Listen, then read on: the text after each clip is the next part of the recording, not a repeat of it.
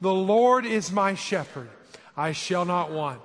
He makes me to lie down in green pastures. He leads me beside the still waters. He restores my soul. He leads me in paths of righteousness for his name's sake. Even though I walk through the valley of the shadow of death, I will fear no evil. For you are with me. Your rod and your staff, they comfort me. Y'all can be seated.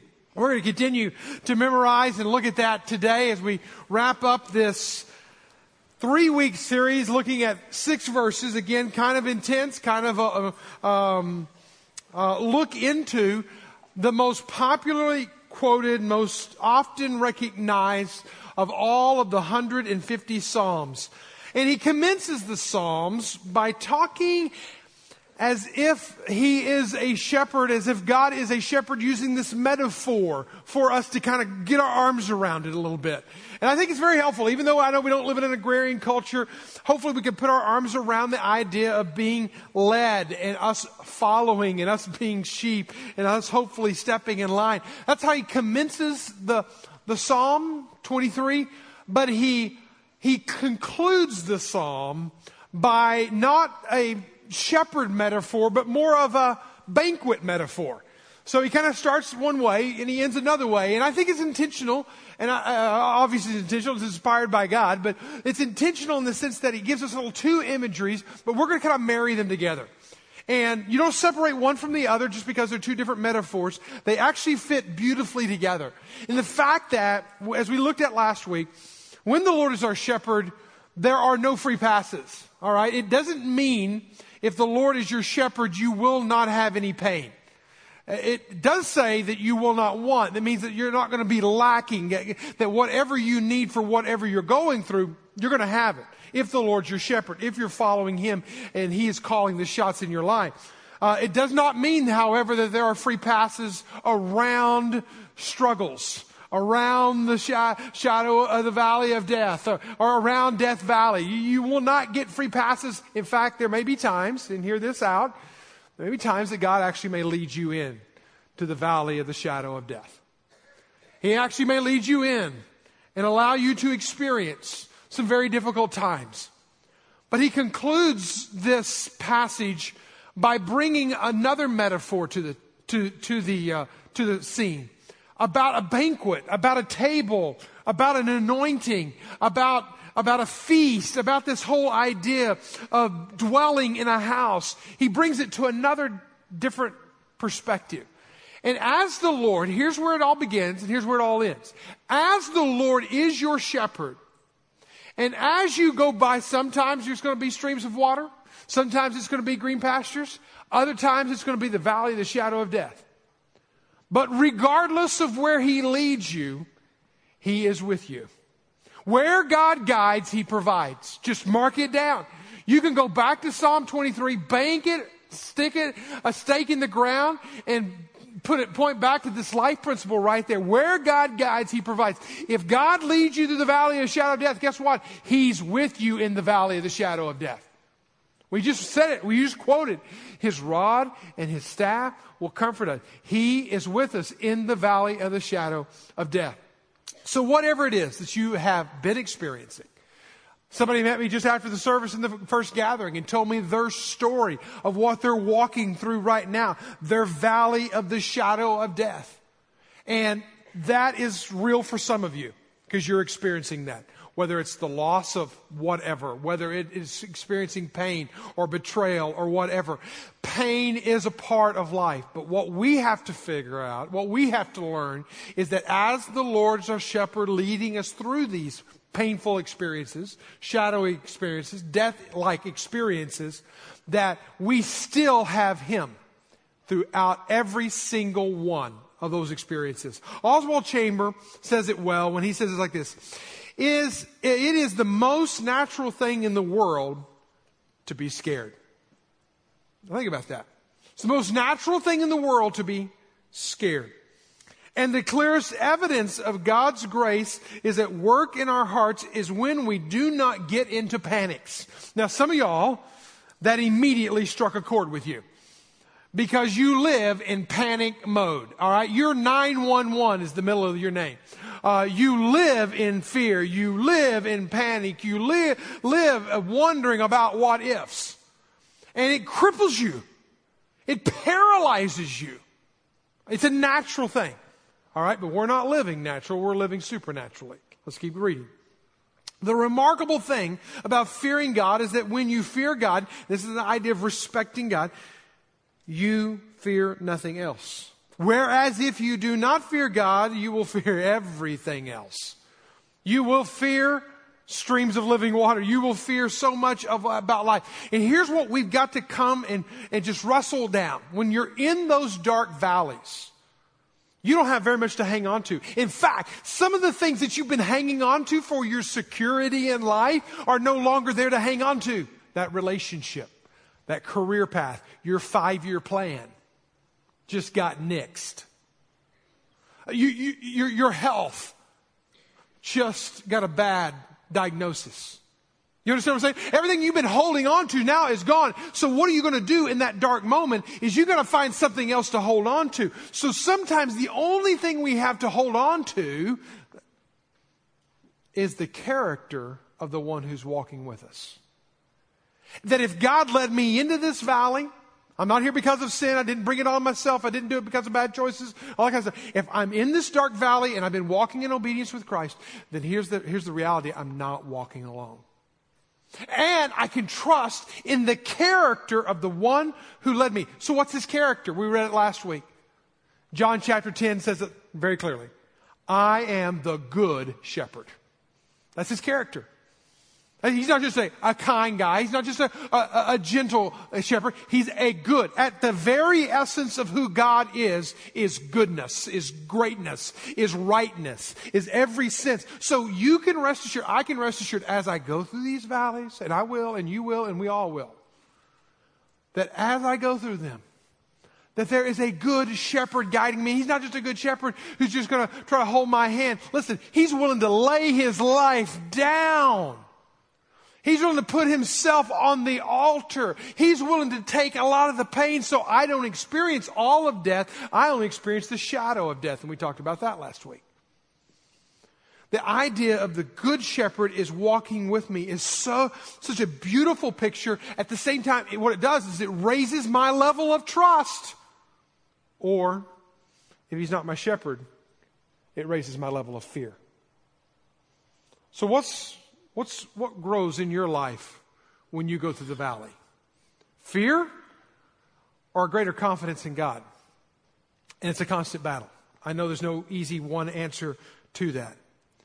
But something happens in the, in the, in the life of Christ, our good shepherd. Just before he laid down his life for us, you know what he did? He sat down at a table literally probably reclined at the table the way the Hebrew people would eat uh, food in that day. He sat at a table. He came to a table. A table becomes an important part. What, what happens the very first thing? I call it irony, call it observation. I don't know what you want to call it. But what happens when, when we go through the valley of the shadow of death? What's the very first thing that comes up when we come out of that valley in the very next verse? He prepares a table for me. So we have this whole idea of table becoming a pretty ironic element. Right before Jesus goes to the cross, he's at a table. Right when we come out of the valley of shadow of death, we're at a table. What's this table thing? The table becomes an important part, but let's get some axioms down here that I think are, are, pretty important, some kind of foundational elements. One is that we need to understand and embrace that we have a good shepherd. All right? We have a good shepherd, and by the way, it's not just a philosophy, a theory, an idea, a good book, or a collective wisdom of my friends. Realize the collective wisdom of your friends may fill a thimble when it's all said and done of wisdom. Of all their bad experiences, then they're trying to tell you not to do their bad experiences. And listen, learn from their mistakes. By all means, don't repeat them. But you need a shepherd. I need a shepherd. And the good shepherd, his name is Jesus Christ. We got to own that. Number two is that we have a good shepherd who laid down his life for us. He's not just a kind shepherd. He's not just a wise shepherd. He is the shepherd who literally jumped in front of death so that we would only experience the shadow of death. Thirdly, don't miss this one. Our Good Shepherd wants us to pause. Push pause. Around a table to commemorate the moment. The moment what? The moment that the Good Shepherd did what he did for us so that the rest of our life as we walk through life whether it's by a stream or it's in a valley whether it's by, by whether he's restoring our soul or we're, we're licking our wounds we're wrestling with fear we're wrestling with panic whatever it is that we would embrace the reality that we are not alone that we have a good shepherd good shepherd died for us so that we could live and we do that around a table again what's this whole table theme Jesus, before he goes to the cross, he goes to the table. We come out of the valley of shadow of death. There's a table prepared for us. What's this whole table theme? I began to study the idea and the concept of table throughout the Old and New Testament. It's quite interesting. Here's just a few of them. This past week, I, I, looked in Psalm chapter 78, and you'll find there when he's referring back to the time that the people of Israel were coming out through the Exodus, and you'll find there uh, it, that that that they actually uh, were were longing for God to prepare a table for them. They had been in the wilderness, they had been eating manna, they had just been, which just means what is it? And they were eating it for breakfast, lunch, and dinner. And you know what they had the next day? Manna, breakfast, lunch, and dinner. And so they were tired of that. Do this if you want to experience the life of an Israelite for 40 years. Just for one week, eat the same thing. The same bland thing. They were tired. They wanted a full table. They wanted the banquet table prepared for them. This is what it says in Psalm 78. It says, Can God spread a table in the wilderness? Listen, I want, sir, I, I want a real meal. I, I, want the real thing. A table comes to the picture. What did Nehemiah do? When Nehemiah became the governor of Judah, the very first thing Nehemiah did in Nehemiah chapter 5, verse 17, is he called together 150 people, leaders of Judah, leaders of other nations that were surrounding Judah that could easily threaten the sovereignty of Judah, easily threaten Nehemiah himself. And what does he do? He calls them to a table a table. Notice again how the table fits in to a picture of coming together. It even poetically speaks of the family. The table does. It says, your, your wife will be like a fruitful vine within your house, and your children will be like olive shoots around your table. Now, so literally, when your kids are popping up and around, they're like olive shoots, all right? They're literally living out the Psalms. Uh, but no, they're like a table. They're like a, olive shoots around the table. Exodus chapter 40, or excuse me, Ezekiel chapter 40, verse 39, it talks about that in the vestibule, in the, in, in, the, in the temple, there were two tables where the sacrifices were made. Table, table, table, table. And I mentioned again that Jesus went to the table before he went to the cross. We go to the table after we come out of the valley of the shadow of death. I want us to focus today on what does that mean?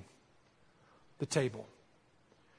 And we come today and we, I want to focus on the table that we have around this room. We have six different tables around this room in the corners of the up front, right here in the center, along the back uh, landing area. There are six tables that all represent one particular meal. That last meal that Jesus took, the meal that Jesus said he will not take again until his kingdom is established on the earth. It's one of those meals that, that, that is forever with the church. It, it was, it was, it was sanctioned by Christ. It was, it was, it was, it was exemplified by the early church throughout the New Testament, and you find it even in, in the book of First Corinthians. There's a lot written in, in, in 1 Corinthians.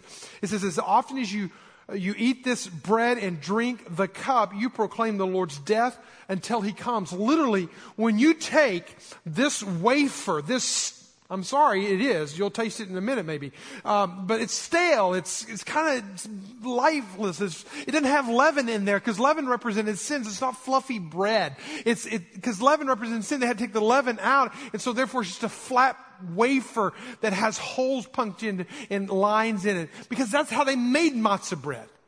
That's how they made this bread. Well, Jesus, it says in Isaiah 53 that he was not a stately man.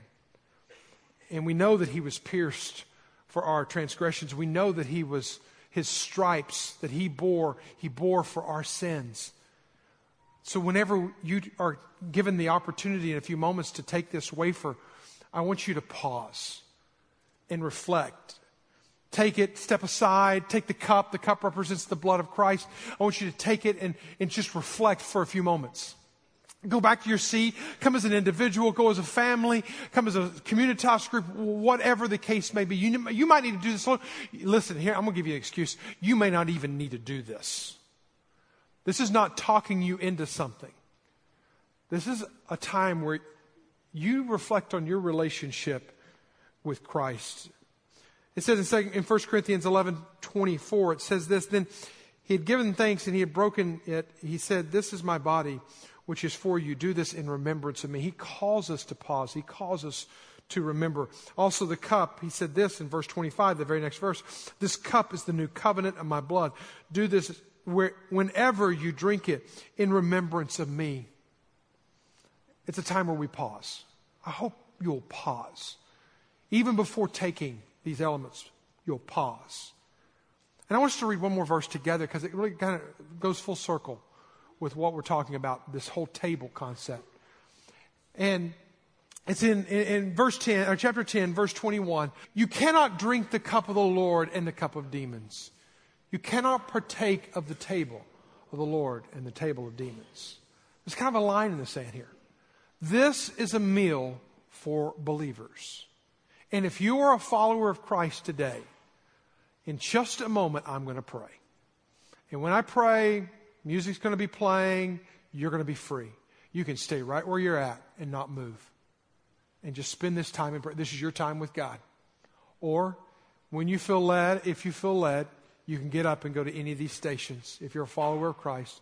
And you can take a piece of bread and you can take a cup and then just go over to the side. Move away from the table, go back to your seat, and just take a moment and just reflect on the table and the suffering of our Christ, our Lord. Would you pray with me?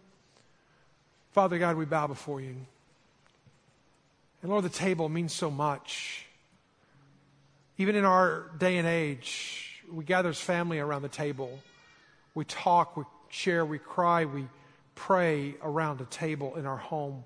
We spend money on tables, and then we sit on couches and watch television and eat dinners. Lord, doesn't make sense.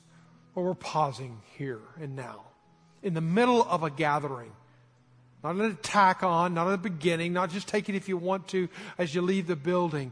But we're putting it right in the dead center of the service and we're saying, Lord, we're coming to the table. And we want to be a follower of you, Lord. We want you to be our shepherd. And we're acknowledging you, Lord. And if you're not our shepherd, Lord, give us the boldness and the strength to do some true self reflection and just stay where we're at.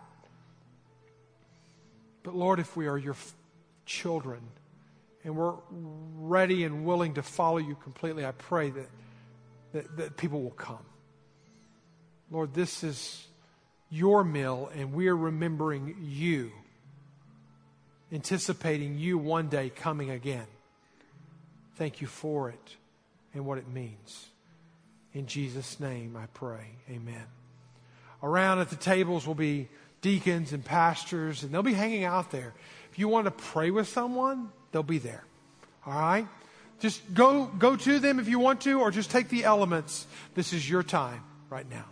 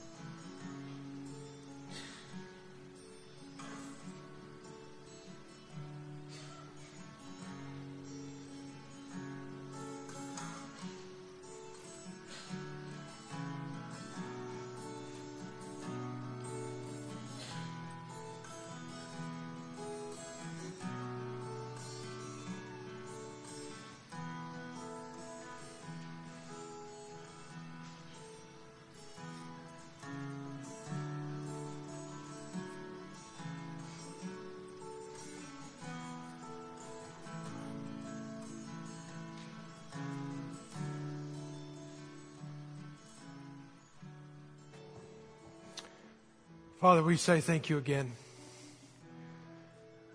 And though, Lord, we don't understand what you went through, we certainly don't understand the pain.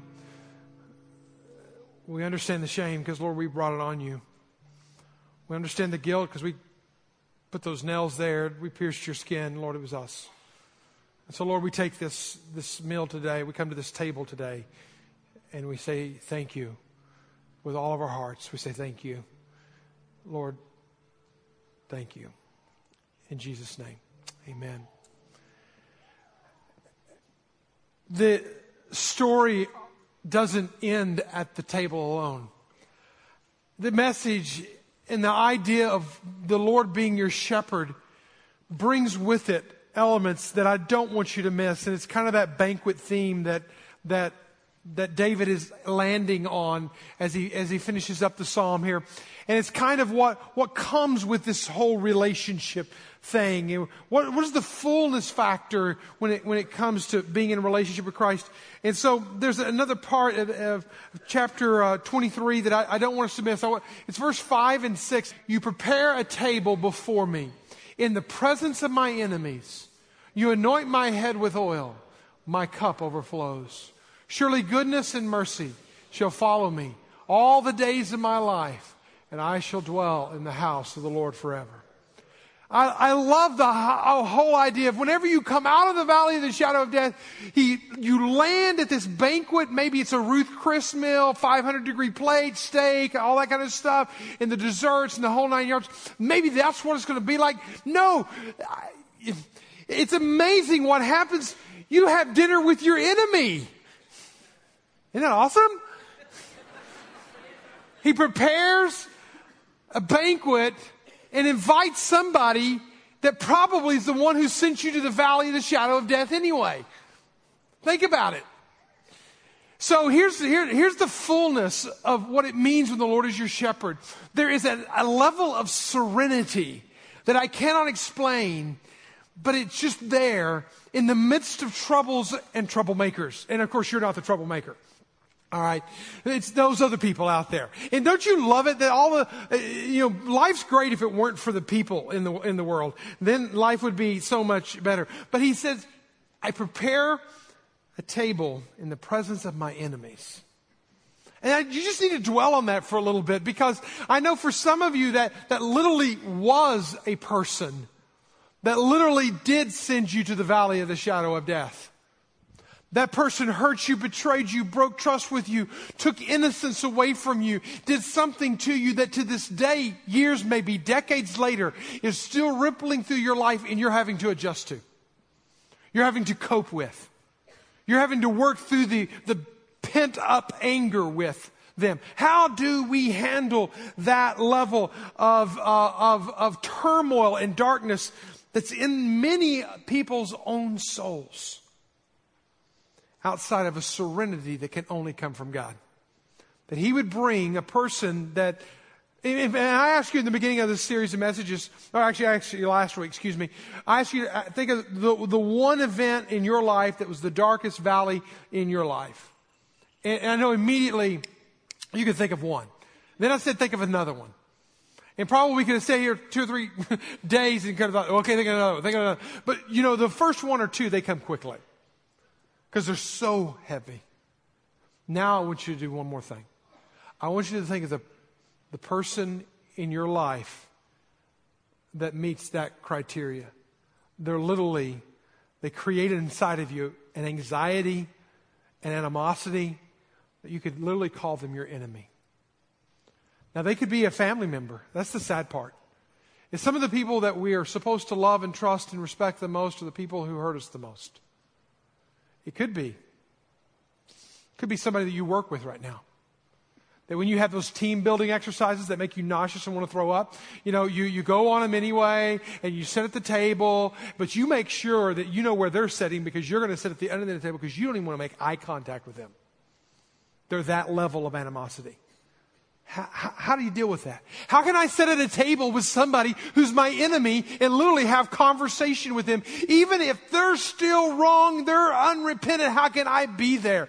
There's a word I'm going to give you that I want you to go home this afternoon. I want you to look it up. I want you to study it. Now, Google it. Now, there's two places you go for answers in life. God and Google. Sometimes it's God first, sometimes it's Google first. You'll not find this one word I'm about to give you in the Bible, so don't go there. Go to Google on this one no, uh, start with the Bible most of the time, okay? But it's the word differentiation, all right? Differentiation. And it is the ability to be able to be okay when someone else isn't okay. It's for you to be okay even though that other person is still out there, still wrong, still unrepentant, and you're able to be okay. I absolutely believe the psalmist is referring to this that I'm able to pull up a chair next to somebody who's hurt me, harmed me, broke me, whatever, betrayed me, whatever, and I'm able to sit down next to them and it not eat me alive with anger, not destroy me.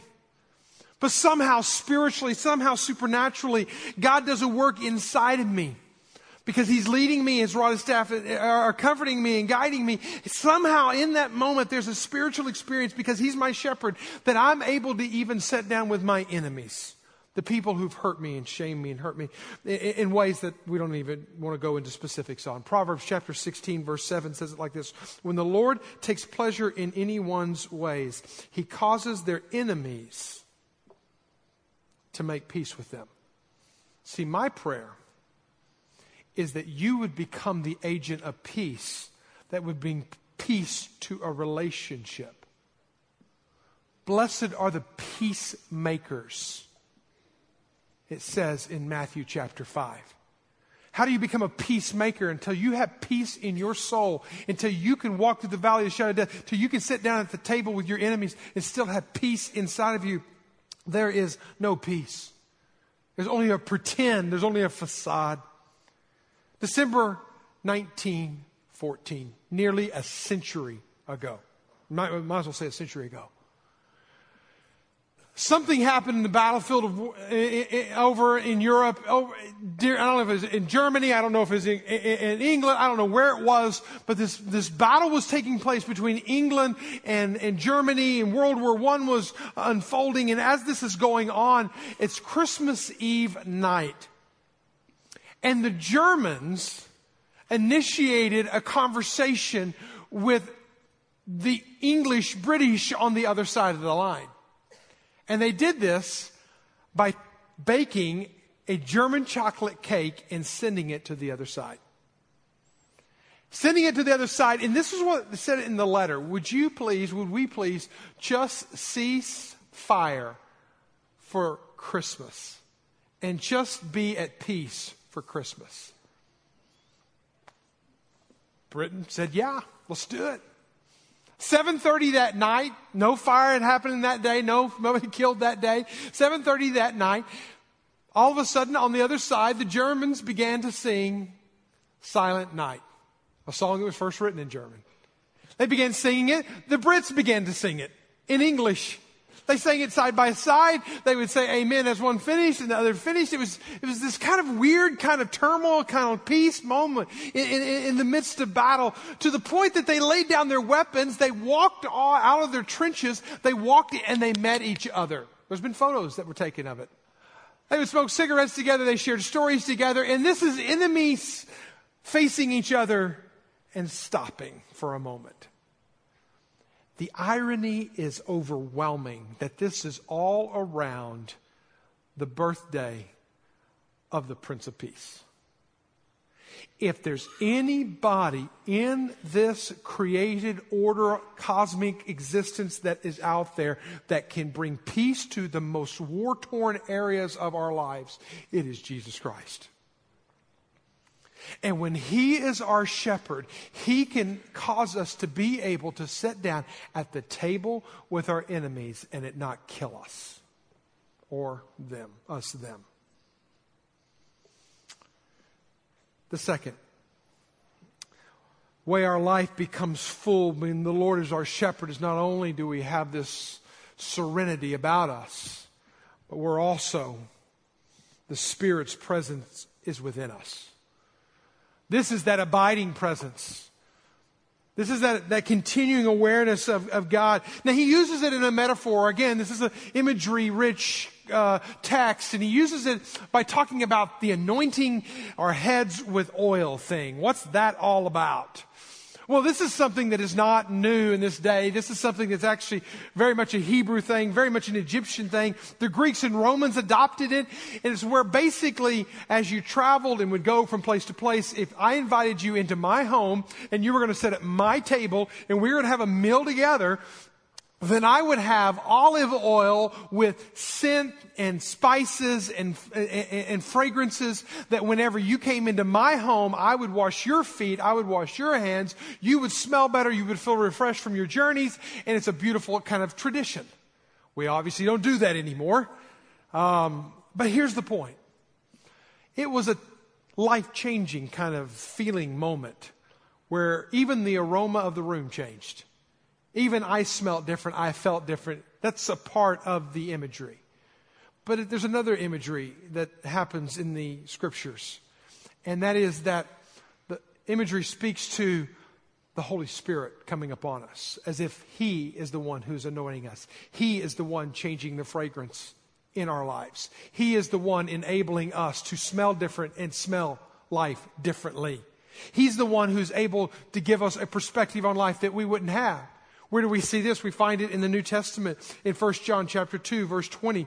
You have an anointing. There's the anointing word from the Holy One.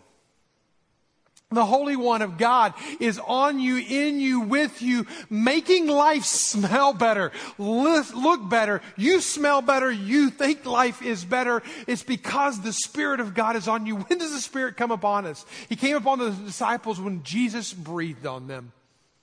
Literally his breath. He breathed out on them in John chapter 20 verse 21. It says, peace be with you. Whoa. Don't miss this. We just talked about having peace with our enemies. What does Jesus say? Peace be with you. As the Father has sent me, even so I'm sending you. And he had said this, he breathed on them and said to them, receive the Holy Spirit. We need to understand that when he talks about anointing us, it's talking about an awareness. It's talking about a real reality that God being with you as a follower of Him. The Lord is your shepherd, you shall not want. How does that change your life? It revolutionizes your life because it gives you a serenity with troubled people and troublemakers and troubled situations and whatever word you want to put troubled with. Because it gives you in a presence of God with you that you wouldn't have otherwise. That's the beauty of the Spirit's anointing upon us. This is what British Baptist preacher, 1800s, Charles Spurgeon said. He said, Without the Spirit of God, we can do nothing. We are ships without a wind, chariots without steeds, like branches without sap. We are withered. Like coals without fire, we are useless. The Spirit is that transformative in your life. God the Father, God the Son, God the Spirit, the Spirit of God wants to work in you. Number three, don't miss this one, please. This comes real personal to me, and you'll get it in a moment. There's a sufficiency element. The sufficiency of God's grace and mercy. All of a sudden now, when the Lord is your shepherd, no longer do you have to muster up all of life's strengths. No longer do you have to figure all of life out. No, sometimes, I mean, some of y'all are in here right now and, and you're dry and you're feeling dry and you're feeling empty. The person who was sharing with me in the first gathering after the service, the literal word she described herself, she's driving up from Van Buren to attend here. That's how far, that's a pretty far commute.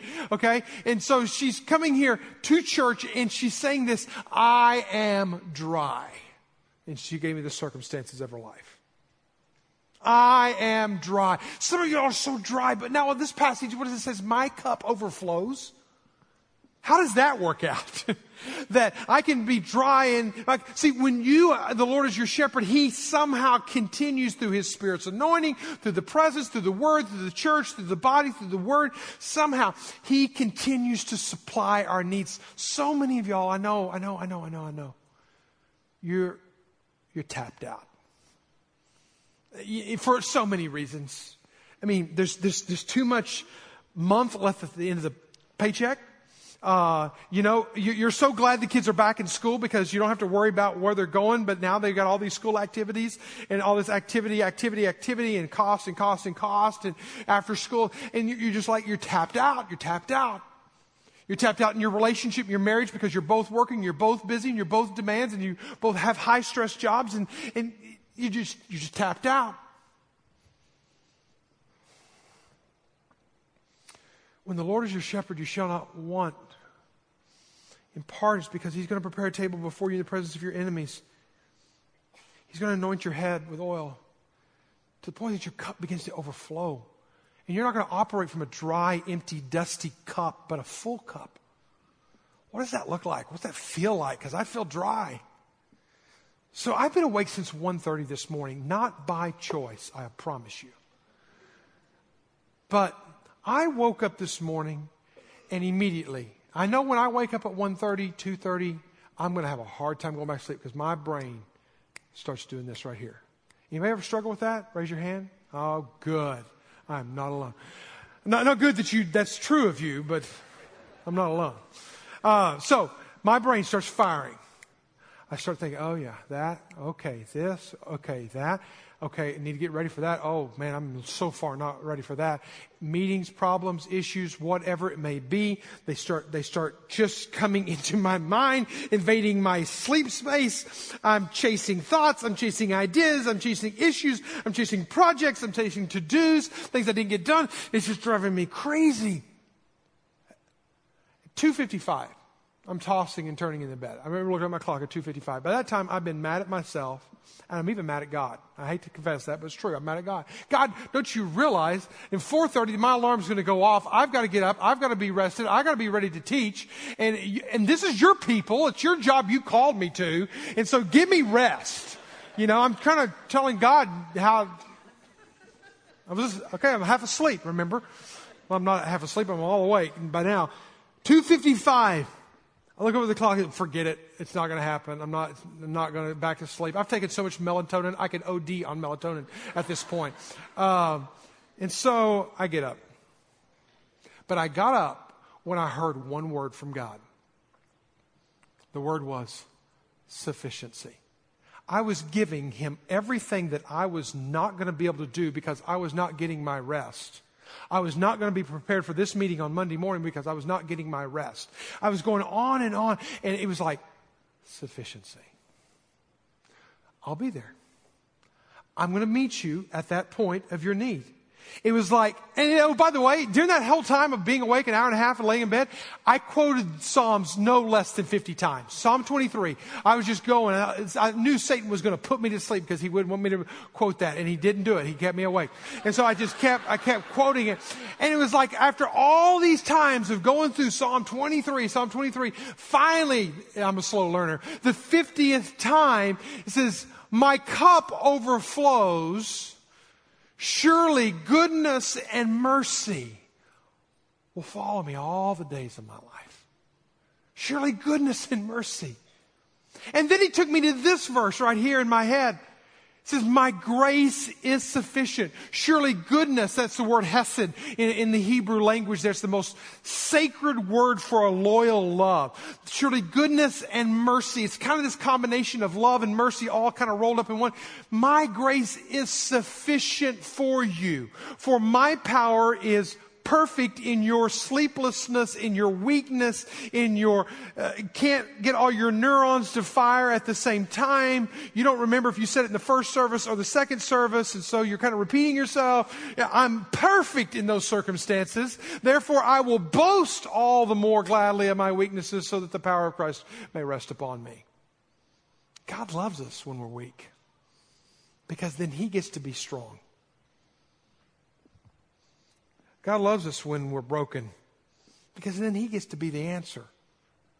God loves it whenever you have to depend on Him for the sufficiency to your life issues because you really get to know Him at that point. And there's always just enough of Him. John chapter 1, verse 16 for the fullness, we have all received grace upon grace. Like there's not enough grace, okay, you need more grace? Well, here's more grace.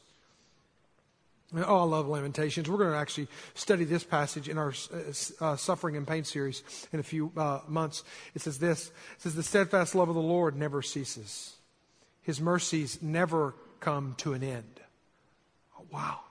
You mean I can wake up and your mercies are going to not run out on me in the midst of a busy schedule? You're not going to, I'm not going to run out.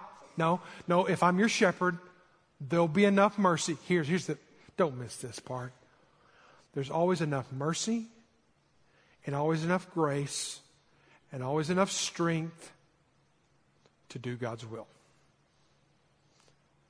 Now, if you do your will, that's a different story. But there's always enough mercy, there's always enough grace, there's always enough strength to do His will. And so I'm going to be there for you, and I, I'll take care of you.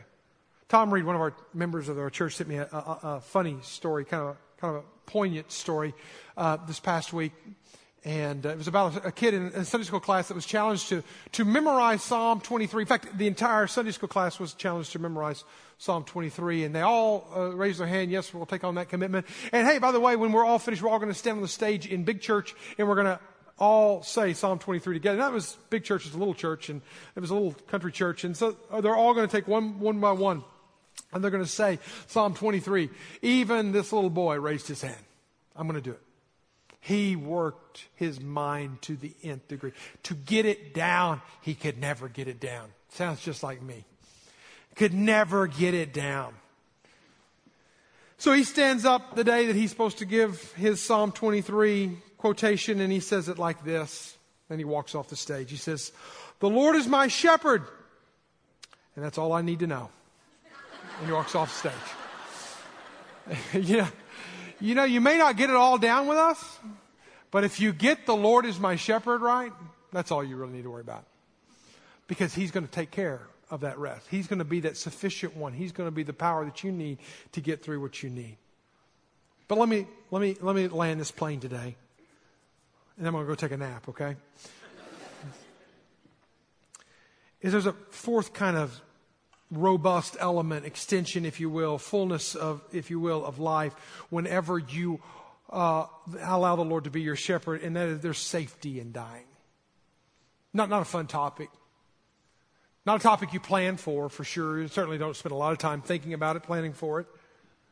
But it is, it is a little bit ironic that he's talking about life and He's talking about coming out and he's talking about reconciling or working on work, being with your enemies if you can't reconcile it. He's talking about living this life full and overflowing, your cup's overflowing. And oh, by the way, you're going to die. And I will dwell in the house of the Lord forever. There's just an assurance. There was just something, it's okay. Life can end okay. It can end and it's not final. It's not over. You know, it's, it's really interesting. The two days, the two days that we have absolutely no control over. Our beginning and our ending are the two days that go on our to- tombstone. We have no control over them, but those are the days that mark our lives. Think about that for a moment. Can I end this? Can this life end? And I be okay with it? Be confident that the next life or the continuation of this life in another form, that it's going to be okay. That I will dwell in the house of the Lord forever. If you cannot, please don't leave this building without talking to me, talking to one of our pastoral team members. I don't know who they are. Find me, I'll be hanging out in the front. Find Robbie, he'll be hanging out in the front. Find Caleb, he'll be up here in a few moments. We'll be hanging out. Find, find us, we'll be out there. And say, hey, listen, I don't have that assurance, that confidence. I, I, as a pastor, as a pastor, I think maybe more than a physician who pronounces somebody deceased, or a mortician who actually does art in a sense to make life look real when it's no longer there. I think maybe a pastor might deal with death more than anybody else. I can't tell you the number of funerals I've done. I can't tell you the number of times I've stood at the head of a casket, and every single time I do the same thing. I look over and I I wonder, where are they now? Even if I knew them, I wonder, where are they now? Did they have the confidence? Hopefully, I've had a conversation with them long before that day because it's a little late at that time. So I'm going to have that conversation with you now. Not that I'll be at the head of your casket, you may be at the head of mine, but I can tell you this I have a deep assurance that I will dwell in the house of the Lord forever. Because when I was eight years old, I gave my life to following Jesus. And in an eight year old kind of way, and growing up as a teenager and into adulthood, I've tried to more and more each day give a little bit more myself over to Him, fall a little bit more in love with Him, let Him lead me a little bit more, a little deeper, a little wider in life. So, my question to you what about you? Do you have that assurance? If you don't, don't leave here without it. Would you bow your head and pray with me? Just take a moment in the in the seat where you are And if you don't have the assurance, then I pray that you will call out to Jesus, the Good Shepherd, and ask him, Jesus, I acknowledge you as God, as my shepherd. Would you also be my Savior? I call on you. And the beautiful thing is in John chapter 1, verse 12, it says, All who call on the name of the Lord, they get to be his children. John chapter 1, verse 12, you read it for yourself. So I want you to have that assurance. If you don't, you need to have that assurance. Father God, you know our hearts. You know our enemies' hearts. And some of us will never reconcile with them. And Lord, but help us to be people of peace. Lord, you know our needs and our inefficiencies, incompleteness, our, our lack of completeness, Lord. Would you be our sufficient, Lord, filling our cup till it overflows? Lord, would you be the God that anoints us with your spirit that will never walk another day without that aroma of your spirit reminding us that you're with us and reminding all those around us that you're with us because you're changing us. You're changing the aroma of our lives. Lord, and would you give us the assurance that forever we will be with you? And if not, Lord, today I pray that you will just make very clear to everyone in this room that doesn't have that assurance that, Lord, they can. They need to trust, they need to believe, they need to confess, they need to repent, they need to give themselves to you as the great shepherd. Lord, we thank you for this time. In Jesus' name we pray. Amen. I want us to do this today. I want to ask some pastoral team members, some prayer partners, just to kind of come hang out at the front here with me because maybe you're here today and you just, you're ready you're waiting. The grace of God, the mercy of God, the goodness of God, it's spoken to you, and you're like, hey, I am ready for Him to be my shepherd. Make that declaration today. We'll be hanging out here at the front. Stand together with us now and sing with us.